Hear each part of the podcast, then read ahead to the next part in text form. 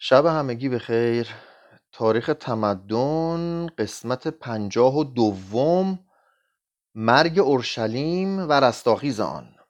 مهمترین تأثیر انبیای بنی اسرائیل در معاصران ایشان این بود که سبب نوشته شدن تورات شدند. مردم به تدریج از پرستش یهوه روگردان شده به عبادت خدایان بیگانه پرداخته بودند. کاهنان رفته رفته در این, انداش... در این اندیشه افتادند که آیا وقت آن نرسیده است که سخت ایستادگی کنند و از تلاشی دین ملی جلو گیرند؟ چون می‌دیدند که انبیا آنچه را در خاطر خود ایشان نسبت به یهوه میگذشت و به آن معتقد بودند بر زبان میراندند. بران شدند که پیامی از جانب خدا برای مردم بیاورند و قانون و شریعتی بگذارند که اسباب تقویت مبانی اخلاقی امت باشد.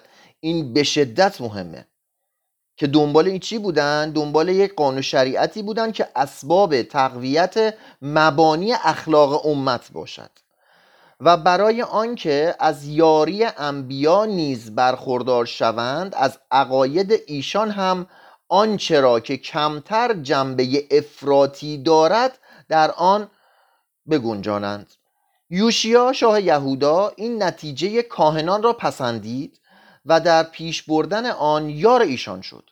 در حدود سال هجدهم سلطنت وی هیلکیای کاهن به آن پادشاه اظهار داشت که در سجلات محرمانه معبد تومار عجیبی یافته است که در آن خود حضرت موسی به فرمان یهوه تکلیف تمام مسائل و مشکلات تاریخی و اخلاقی را که سبب مجادله و اختلاف شدید میان انبیا و کهنه شده یعنی کاهنین به صورت قطعی و برای همیشه روشن کرده است. این اکتشاف تأثیر عظیمی در تمام قوم یهود داشت. یوشیا بزرگان قوم را به معبد فراخواند و کتاب عهد را در برابر هزاران نفر از مردم چنانکه روایت می‌گوید فرو خواند پس از آن با آداب تمام سوگند یاد کرد که از آن پس به آنچه در این کتاب آمده اطاعت کند و همه آنهایی را که در اورشلیم و بنیامین حاضر بودند بر این. بر این متمکن ساخت ما درست نمی‌دانیم که در آن کتاب عهد چه بوده. ممکن است سفر خروج بوده باشد بابهای 20 تا 23 یا سفر تصنیه. هیچ امری ما را نیازمند آن نمی سازد که فرض کنیم آن کتاب در همان وقت تهیه شده باشد. چون خب میگه مشخص است که واقعا این کتاب یعنی ما نمی‌خواد قضاوت کنه که این کتاب رو واقعا موسا گذاشته بوده اونجا یا اینکه نه این کتاب رو این از خودش تهیه کرده برای اینکه اتحاد ایجاد کنه. میگه اینا اصلا مهم نیست. در آن کتاب اوامر و خواسته ها و نصایحی که در مدت چند قرن به وسیله انبیا و کائنان معبد گفته شده به صورت مکتوب و مدون در آمده بود. به هر صورت کسانی که هنگام خواندن کتاب عهد در آن مجلس حاضر بودند و نیز کسانی که در خارج از آن آگاه شدند به صورت عمیقی تحت تأثیر آن قرار گرفتند. یوشیا این فرصت را قنیمت شمرد و با تکیه بر احساسات و عواطف به جوش آمده مردم دیگه تنور گرم بود باید نونو می‌زد. همه قربانگاه های خدایان بیگانه را در یهودا ویران کرد. تمامی ظروفی را که برای بعل ساخته شده بود از معبد خداوند بیرون آوردند. کاهنان بتها را که پادشاهان یهودا تعیین نموده بودند تا در مکان، مکانهای بلند شهرهای یهودا و نواحی اورشلیم بخور بسوزانند و آنان را که برای بعل و آفتاب و ماه و برج و تمامی لشکر آسمان بخور میسوزانیدند معزول کرد. توفت را نجس ساخت تا کسی پسر یا دختر خود را برای مولک از آتش نگذراند. قربانگاه هایی را که سلیمان برای کموش و ملکم و آستارت ساخته بود ویران کرد. خب گفتیم سلیمان یه مقدار برای شرایط اون زمان و برای اینکه موقعیت رو از دست نده حتی به خدایان دیگه هم احترام میذاشت. یعنی خب این شرایط که ایجاد شد همه رو زدن دیگه ویران کردن. به نظر می‌رسد که این اصلاحات یهوه را خرسند ساخته باشد تا به یاری امت خیش برخیزد. درست است که نینوا همان گونه که انبیا پیشگویی کرده بودند سقوط کرد. ولی سقوط آن جز این اثری نداشت که یهودیان پس از آن ابتدا به زیر فرمان بابل درآمدند. در آن هنگام که نخو فرعون, فرعون مصر برای تسخیر سوریه از فلسطین میگذشت یوشیا در رزمگاه قدیمی مجدون راه بر او گرفت و چنان میپنداشت که خدایش به یاری او برخواهد خواست. ولی شکست خورد و کشته شد. چند سال پس از آن بخت و نست در کرکمیش بر نخو پیروز شد و بر یهودا دست یافت و آن سرزمین را در جزء متصرفات بابل درآورد. جانشینان یوشیا در اندیشه آن برآمدند که با بند و بست های محرمانه خود را از زیر بار اطاعت بابل بیرون آورند و از مصر در این باره یاری جستند. ولی بخت و نصر آگاه شد و بر فلسطین لشکر کشید. دیشب هم در این مورد خوندیم که هر کسی که به اسای شکسته مصر آویزون می‌شد و کمک می‌خواست همین اسا شکسته می‌زد زخمیش می‌کرد. اومد برای اینکه از مصر کمک بگیره برای دفاع از بابل هیچی. بعد مصر فهمید ضعیف حمله کرد دخلش رو آورد. و اورشلیم را مسخر کرد. پهویاکیم شاه یهودا را به اسیری گرفت و صدکیا را بر تخت سلطنت یهودا نشانید و با ده هزار اسیر یهودی به سرزمین خیش بازگشت. ولی صدکیا نیز که دوستدار آزادی یا قدرت بود بر بابل شورید. به همین جهت دوباره بخت و نصر به جانب او متوجه شد و بران شد که مسئله یهودیان را یکباره حل کند. بار دیگر اورشلیم را مسخر ساخت و آن را آتش زد و معبد سلیمان را ویران کرد و پسران صدکیا را در برابر چشمش کشت. و چشمان وی را برکند و تقریبا تمام ساکنان شهر را پیش کرد و با خود به اسیری به بابل برد. بابل ببخشید. به بابل برد. بعدها یکی از شاعران یهود داستان این کاروان بخت برگشته را در ضمن سرودی که از زیباترین سرودهای جهان به شمار می رود چنین شهر داده است. نزد نهرهای بابل نشستیم و به یاد سهیون گریستیم بر درختان بید که در میان آن بود بربتهای خود را آویختیم زیرا آنان که ما را به اسیری برده بودند در آنجا از ما سرود خواستند و آنان که ما را تاراج کرده بودند شادمانی خواستند که یکی از سرودهای سهیون را برای ما بسرایید. چگونه سرود خداوند را در زمین بیگانه بخوانیم؟ اگر تو را ای اورشلیم فراموش کنم آنگاه دست راست من مهارت خود را فراموش کند. اگر تو را به یاد نیاورم آنگاه زبانم به کامم بچسبد. اگر اورشلیم را به همه شادمانی خود ترجیح ندهم.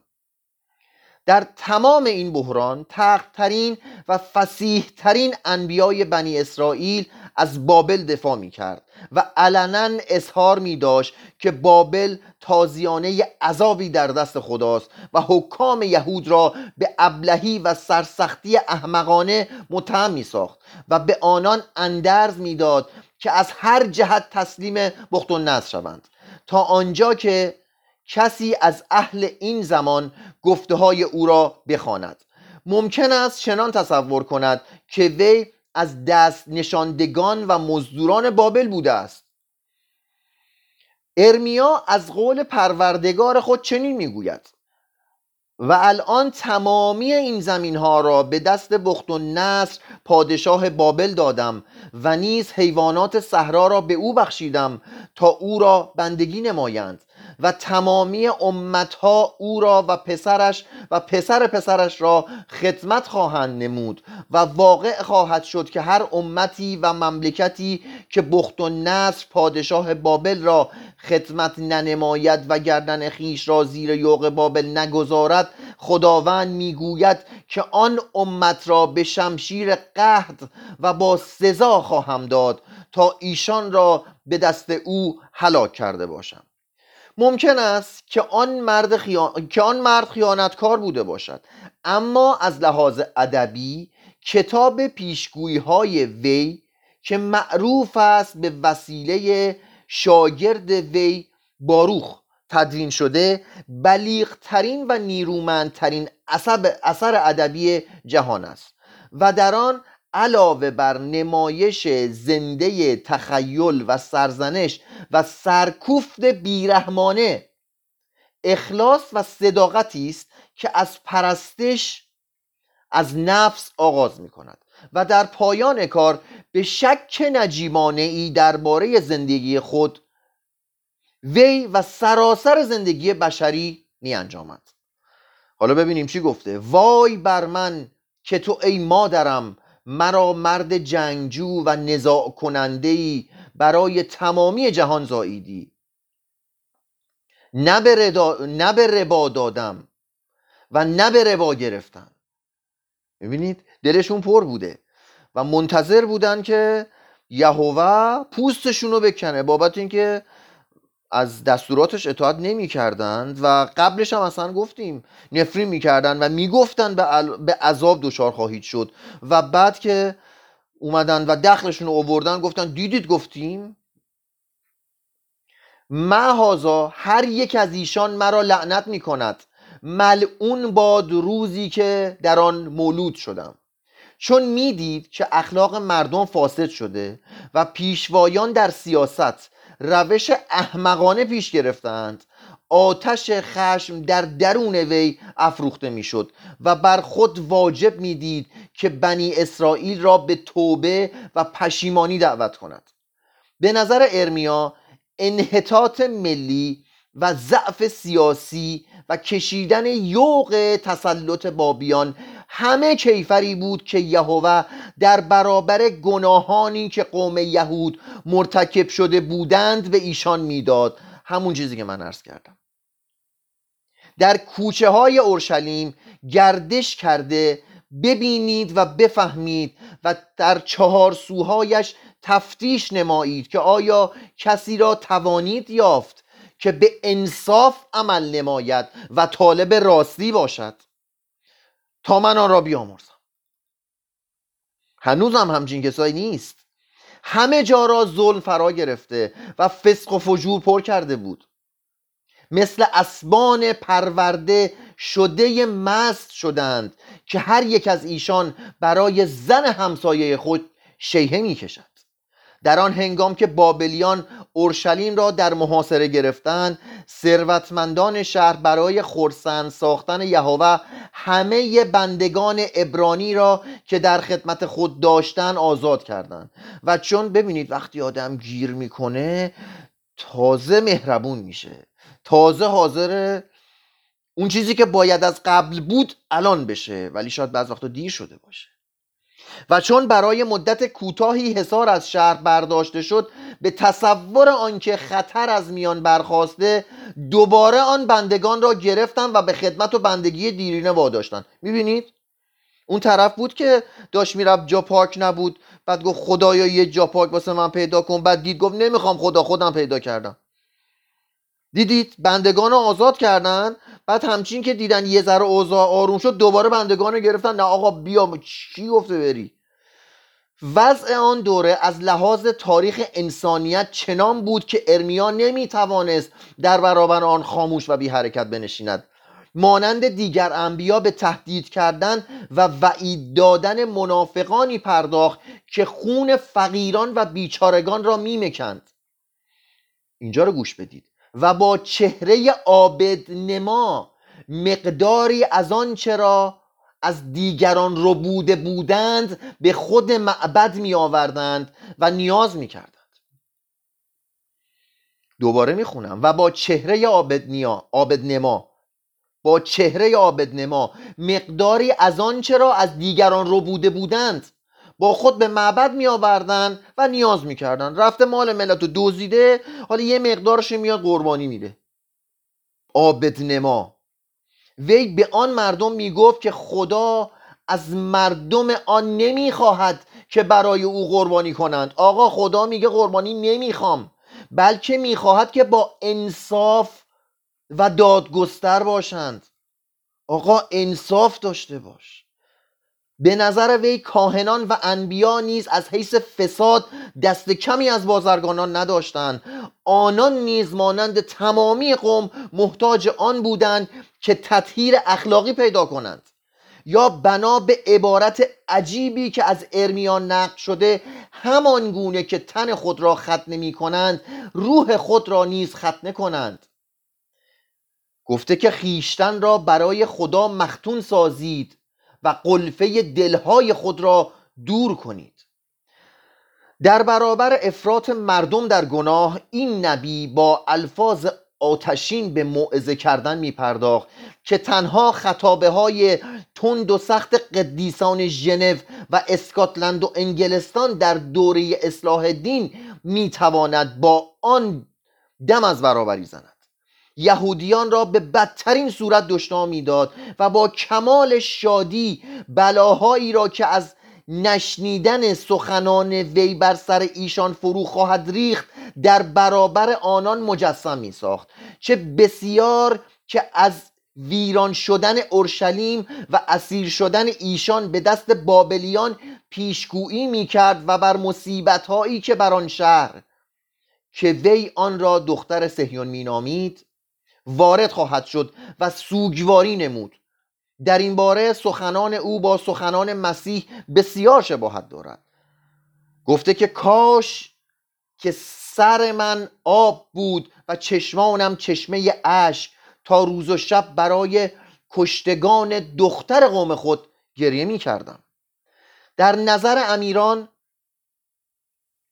در باریان صدکیا همه این گفته ها را به عنوان خیانت به میهن تلقی می کردن و آنها را در زمانی که جنگ درگیر بود همچون پراکندن تخم نفاق در میان قوم یهود تصور می کردند ظلم می‌کردن وقتی بهش می‌گفتی ظلم می‌کنی می‌گفت نه هیچی نگو. تخم نفاق اینجا منتشر نکن. ساکت باش. ما ظلم می‌کنیم تو هیچی نگو.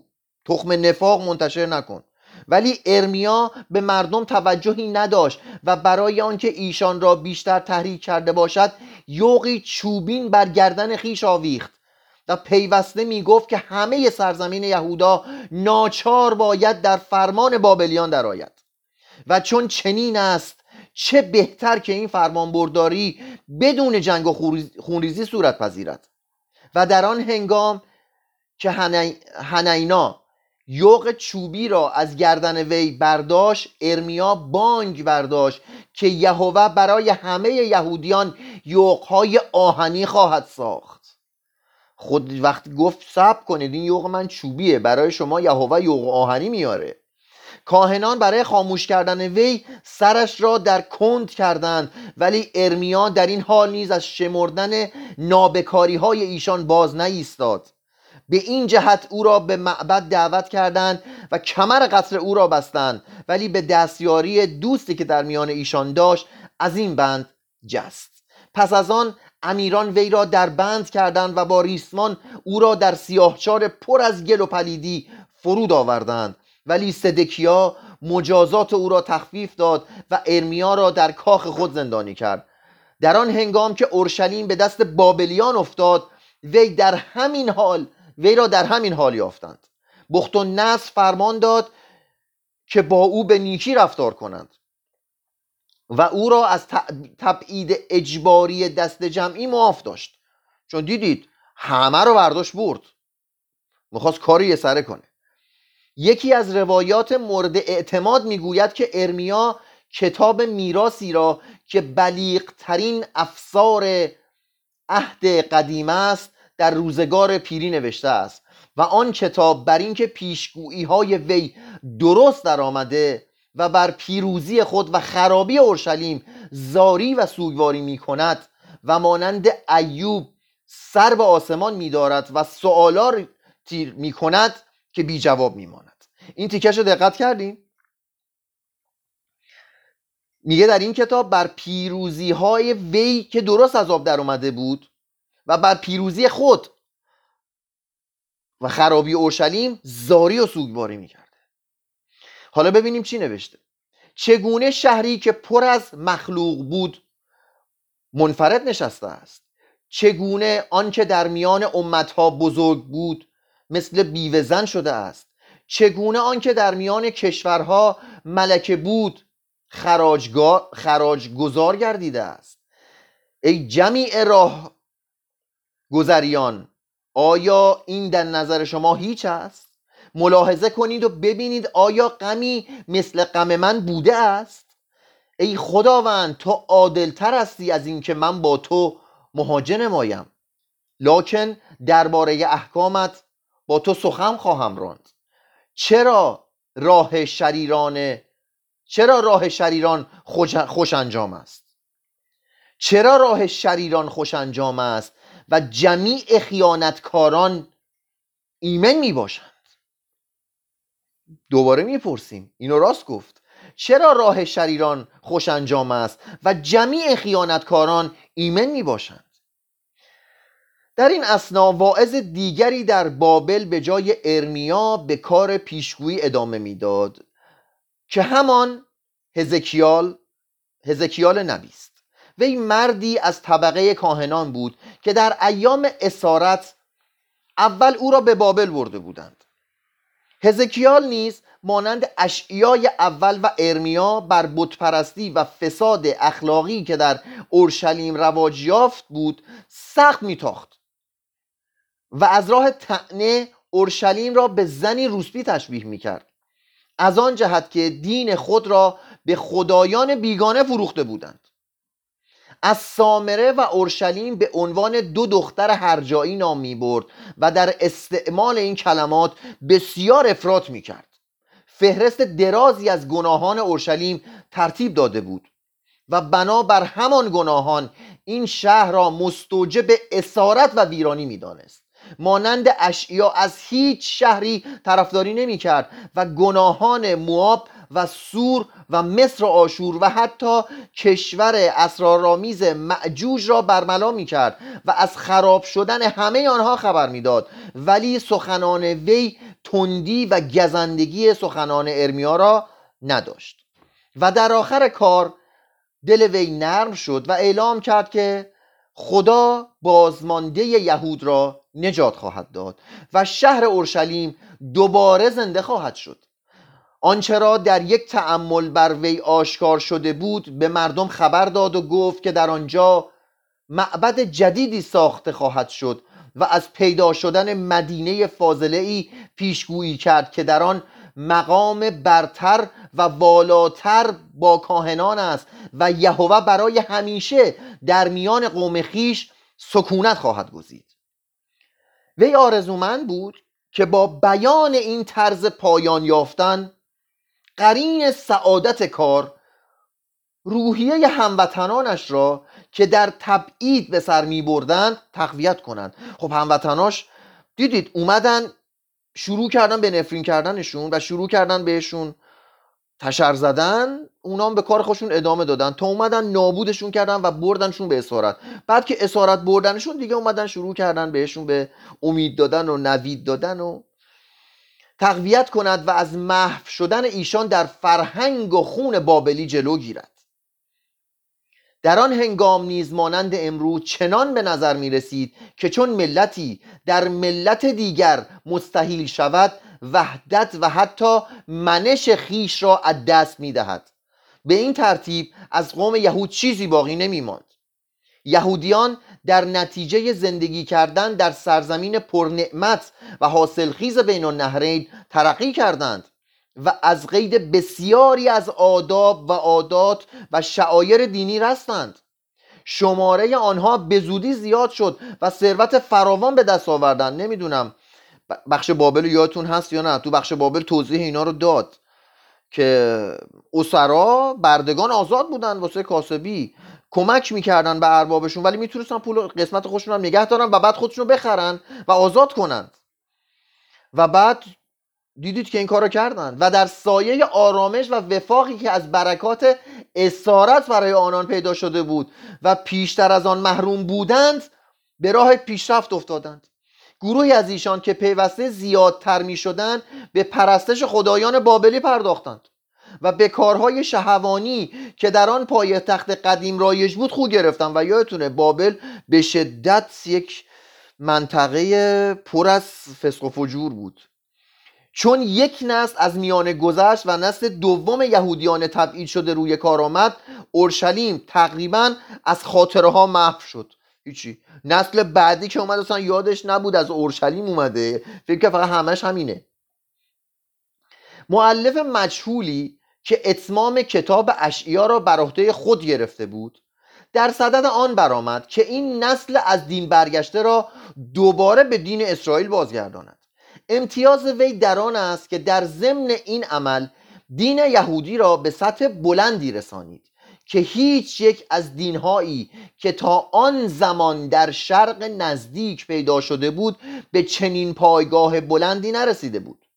آن هنگام بود که بودا در هند مردم را به سرکوبی شهوات دعوت می‌کرد و کنفسیوس در چین تخم حکومت را از میان قوم خود میافشاند.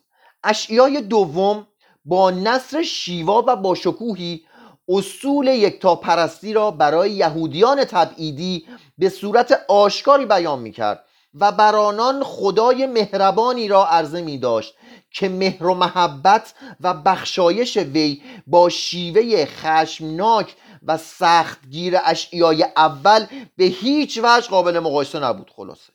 بعد دیگه خداشون مهربان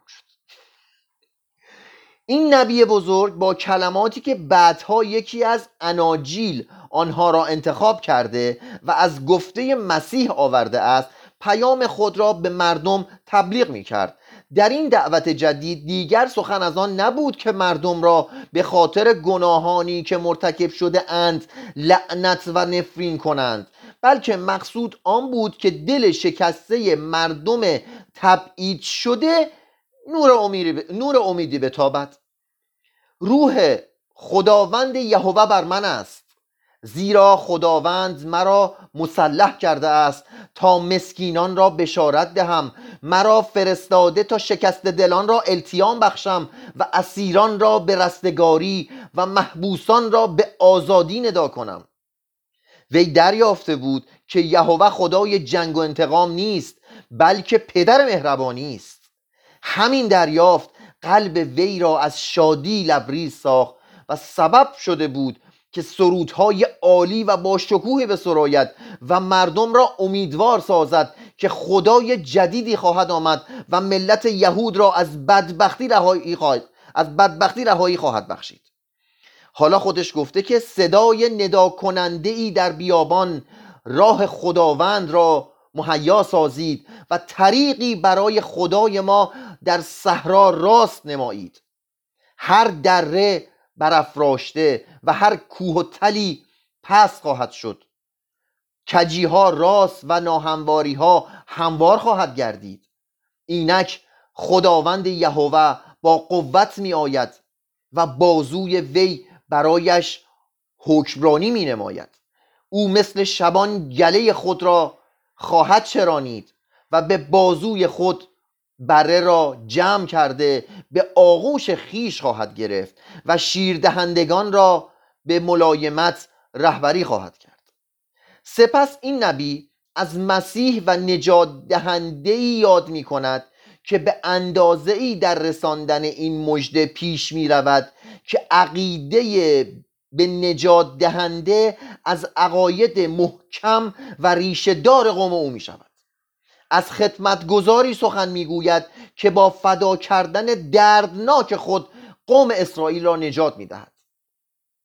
خار و نزد مردمان مردود. صاحب غمها و رنج دیده و مثل کسی که رویها را از او بپوشانند. خار شده که او را به حساب نیاوریم لکن اون غمهای ما را بر خود گرفت و دردهای ما را بر خیش حمل نمود و ما را از جانب خدا زحمت کشیده و مضروب و مبتلا گمان بردیم و حال آنکه به سبب تقصیرهای ما مجروح و به سبب گناههای ما کوفته گردید و تعدیب سلامتی ما بر وی آمد و از زخمهای او ما شفا یافتیم و خداوند گناه جمیع ما را بر وی نهاد. اشعیای دوم پیشگویی می کند که وسیله این آزادی قوم یهود سرزمین پارس است. او اظهار می دارد که کوروش شکست که کوروش شکست ناپذیر است و بر بابل مسلط خواهد شد و قوم یهود را از اسارت نجات خواهد داد. آنگاه به اورشلیم باز خواهند گشت و معبد تازه و شهر نوی خواهند ساخت که چون بهشتی خواهد بود. گرگ و بره با هم خواهند چرید و شیر مثل گاو کاه خواهد خورد و خوراک مار خاک خواهد بود. خداوند می‌گوید که در تمامی کوه مقدس من ضرر نخواهی رسانید و فساد نخواهد ماند. شاید محرک اشعیای دوم در توجه به یک خدای واحد جهانی جنبشی بوده است که در پارس پیدا شد و نیرومندی مردم آن تمام دولتهای خاور نزدیک را در زیر فرمان این کشور درآورد و همه آنها را در امپراتوری عظیمی قرار داد که از لحاظ پهناوری در سازمان اجتماعی هیچ یک از سازمانهای دیگری که میشناختند به پای آن نمی رسید این خدا مانند یهوه این خدا مانند یهوه موسی چنین نمی‌گوید که من خدای پروردگار تو هستم تو نباید در برابر من خدایان بیگانه داشته باشی بلکه می‌گوید من یهوه هستم و دیگر نیست و غیر از من خدایی نیست. این نبی شاعر خدای یکتای عالم را در یکی از فقرات باشکوه تورات چنین وصف می کند کیست که آبها را به کف دست خود پیمود و افلاک را با وجب اندازه کرده و قبار زمین را در کیل گنجانیده و کوها را به قپان و تلها را به ترازو وضع کرده است. اینک امتها مثل قطره دل و مانند قبار میزان شمرده می‌شوند.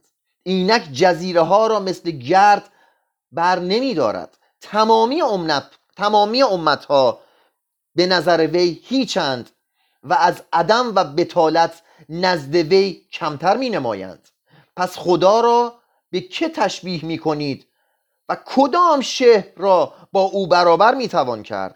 اوست که بر کره زمین نشسته است و ساکنانش مثل ملخ می باشند اوست که آسمان را مثل پرده می گستراند و آنها را مثل خیمه به جهت سکونت پهن می کند چشمان خود را به الین افراشته.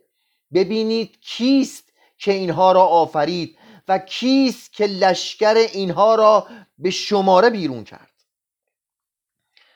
ساعتی که کوروش همچون مرد جهانگشایی به بابل درآمد پس دیدید. رفتند و تمام یهودیان رو اووردن و تو بابل به اسارت گرفتن. البته رشد کردن. ولی بعد کوروش رفت و بابل رو فتح کرد. و بعد چیکار کرد؟ یهودیان اسیر را آزاد گذاشت. و بعد یهودیان اسیر را آزاد کرد. همونطور که نبی اشاره کرده بود و پیامش داده بود.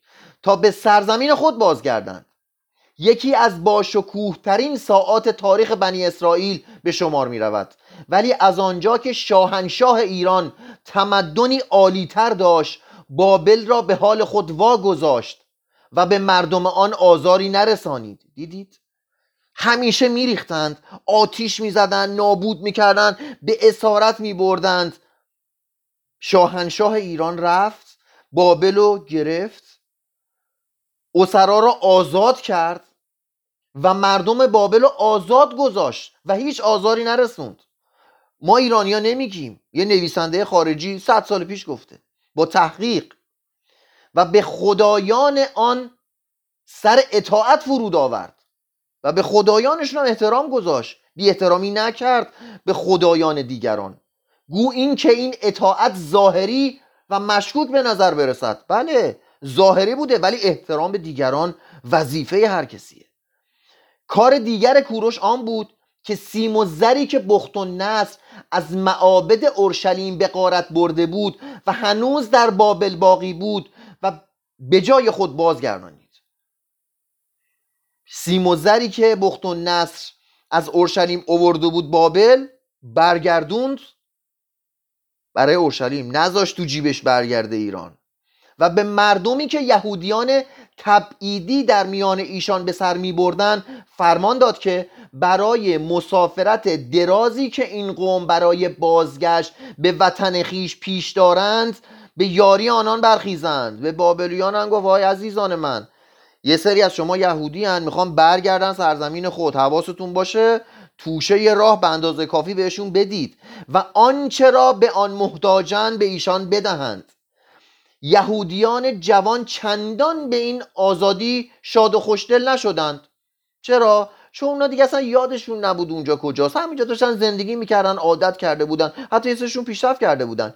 چه بسیاری از آنان به سرزمین بابل خو گرفته و در آن پرورده شده بودند. و در اینکه جایگاه حاصل خیز و بازرگانی پرسود خورا خود را بگذارند و به خرابه های غمانگیز شهر مقدس خود بازگردند دو دل و نگران بودند. تازه دو سال از تسخیر بابل به دست کوروش میگذشت که نخستین دسته یهودیان غیرتمند و مشتاق وطن مسافرت دراز سه ماهه خود را آغاز کردند تا به سرزمینی که پدران ایشان نزدیک نیم قرن پیش از آنجا اخراج شده بودند بازگردند. خلاصه میگه که بعد از دو سال آزادی دیگه حالا جمع جور کردن و یه عدهشون بعد از نیم قرن برگشتن که برن سر سرزمین خودشون. در آن زمان نیز مانند زمان حاضر چنان نبود که مردم که مقدم یهودیانی که به سرزمین قدیم خیش باز میگشتن با گرمی پذیرفته شود. میگه فکر نکنید حالا اینا برگشتن بعد از نیم قرن به سرزمین خودشون حالا فرش قرمز پهن کردن و به و نه کسی تحویل نگرفت. در آن زمان نیست مانند زمان حاضر چنان نبود که مقدم یهودیانی که به سرزمین قدیم خیش بازگشتن به گرمی پذیرفته شود. چه اقوام دیگر از نژاد سامی در فلسطین مستقر شده و در نتیجه کار و کوشش خیش مالکان شده بودند و البته نسبت به کسانی که تازه به آنجا می آمدند و ظاهرشان صورت مردمان مهاجمی را داشت که می‌خواستند زادگاه ایشان را از چنگشان بیرون آورند به چشم دشمنی و نفرت مینگریستند تازه سامیه رفته بودن اونجا رو گرفته بودن و بله آباد کرده بودن چون خرابه بیش نبود. بخت و نابودش کرد. همه رو ورداش برد. ولی وقتی اینا برگشتن سامیه اونجا رو درست کرده بودن و داشتن توش زندگی می‌کردن و به صاحبان قبلی اورشلیم به چشم دشمن و نفرت نگاه می‌کردن. اگر حمایت دولت نیرومند و دوستدار یهودی در پی ایشان نبود هرگز امکان نداشت که یهودیان بتوانند در سرزمین اسرائیل استقرار پیدا کنند. اینو ما نمیگیم ایرانیا اینا دیگران میگن. داریوش اول پادشاه پارسی که زربابل که از شاهزادگان یهود بوده اجازه داد که بنای معبد اورشلیم را تجدید کند. ها به زربابل ببخشید. داریوش اول پادشاه پارسی به زربابل که از شاهزادگان یهود بود اجازه داد که بنای معبد اورشلیم را تجدید کند پس داریوش بود که اجازه داد معبد اورشلیم ساخته شد دوباره چون ویران شده بود. با وجود آنکه شماره مهاجران چندان زیاد نبود و وسایل کافی در اختیار نداشتند. و از طرف دیگر پیوسته مورد حجوم و حمله و کارشکنی مردم ساکن آن سرزمین بودند. تعدادشون که برگشته بودن زیاد نبود. بند خدا مال و منالی هم که نداشتن یه تعدادشون اومده بودن و به غیر از اون سامیایی که اونجا بودن اذیتشون می‌کردن بهشون حمله می‌کردن تخریبشون می‌کردن. 22 سال که از بازگشت یهود گذشت بنای معبد به پایان رسید. رفته رفته اورشلیم به صورت یک شهر یهودی درآمد. رفته رفته. و نوای تلاوت سرودهای دینی در معبد به گوش می رسید و آن گروه از بنی اسرائیل بران بودند که دوباره مملکت یهودا را به قدرت و رونق سابقان برگردانند.